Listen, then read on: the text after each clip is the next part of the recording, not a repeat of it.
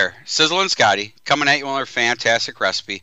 And one thing that I like to do is I like to investigate. I like to find something I want to make and see if somebody's made it better. I'm really I'm really interested to see how people cook my favorite things. Now, I'm a fan of those Food Network people. Obviously, I don't consider myself one, although I've been on. And Katie Lee has a great grilled buffalo wing recipe for you.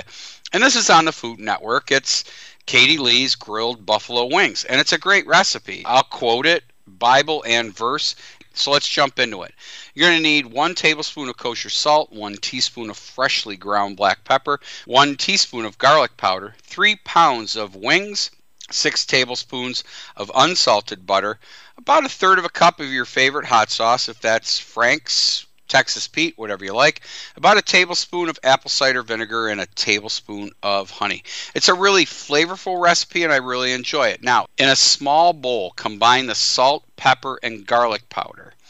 Now, in a large bowl, toss the wings with that mixture to evenly coat. Preheat the gas grill to about 350 degrees. Place the wings on the grill, and you don't want to crowd them. Spread them out, let them grill up. Now, flipping them every five minutes, your total cooking time is going to be about 20 to 25 minutes. Now, in the meantime, heat up the butter, the hot sauce, the vinegar, and the honey in a saucepan over low heat and whisk it to combine.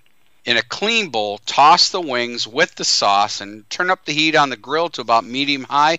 Use tongs to remove the grills from the sauce and put them back on the grill and give them about one or two more minutes per side to grill up.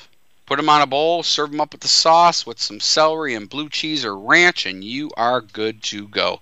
You can find this awesome recipe podcast at www.pmn2.com.